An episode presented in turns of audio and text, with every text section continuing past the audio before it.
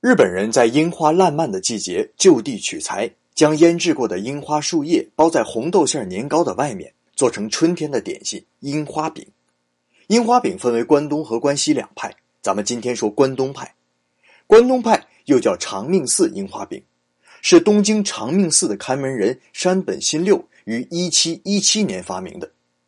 腌制过的樱花树叶会散发出一种清香，这种香气附着在年糕上，会使樱花饼甜而不腻。如今这家店就坐落在长命寺的旁边，名叫山本屋，距今正好三百年。关于长命寺樱花饼的吃法，有人说连着叶一起吃，也有人说扒开叶吃。山本屋给出的建议是扒开叶子吃。不过啊，我觉得买一个樱花饼，坐在于田川河畔。